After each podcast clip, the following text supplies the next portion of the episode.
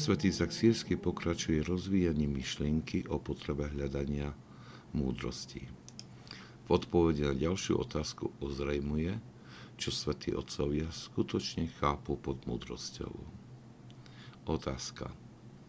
Prečo sa má namáhať človek, ktorý usiluje o múdrosť a kedy je čas učenia naplnený?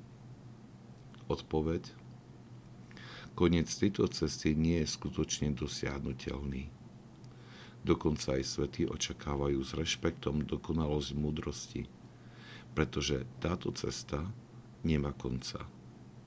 Múdrosť rastie, kým nezjednotí človeka s Bohom, ktorý ju nasleduje.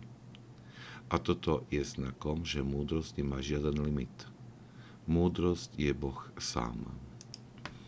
Táto odpoveď búra náš myšlienkový koncept – ktorom dokonalosť predstavuje určitý ukončený proces. Múdrosť je stotožňovaná s Bohom samotným a preto rast múdrosti je nekonečný, ako je nekonečný sám Boh.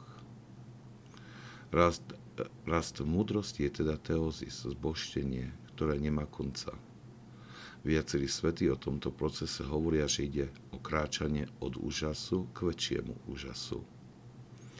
Niektorí, ktorí okúsili predchuť nebeskej slávy, sa pokúšajú pre duchovné dobro svojich učeníkov vysvetliť niečo z tejto svojej mystickej skúsenosti, aby dosiahli bohatstvo plného chápania a poznania Božieho tajemstva, Krista, v ktorom sú skryté všetky poklady múdrosti a poznania.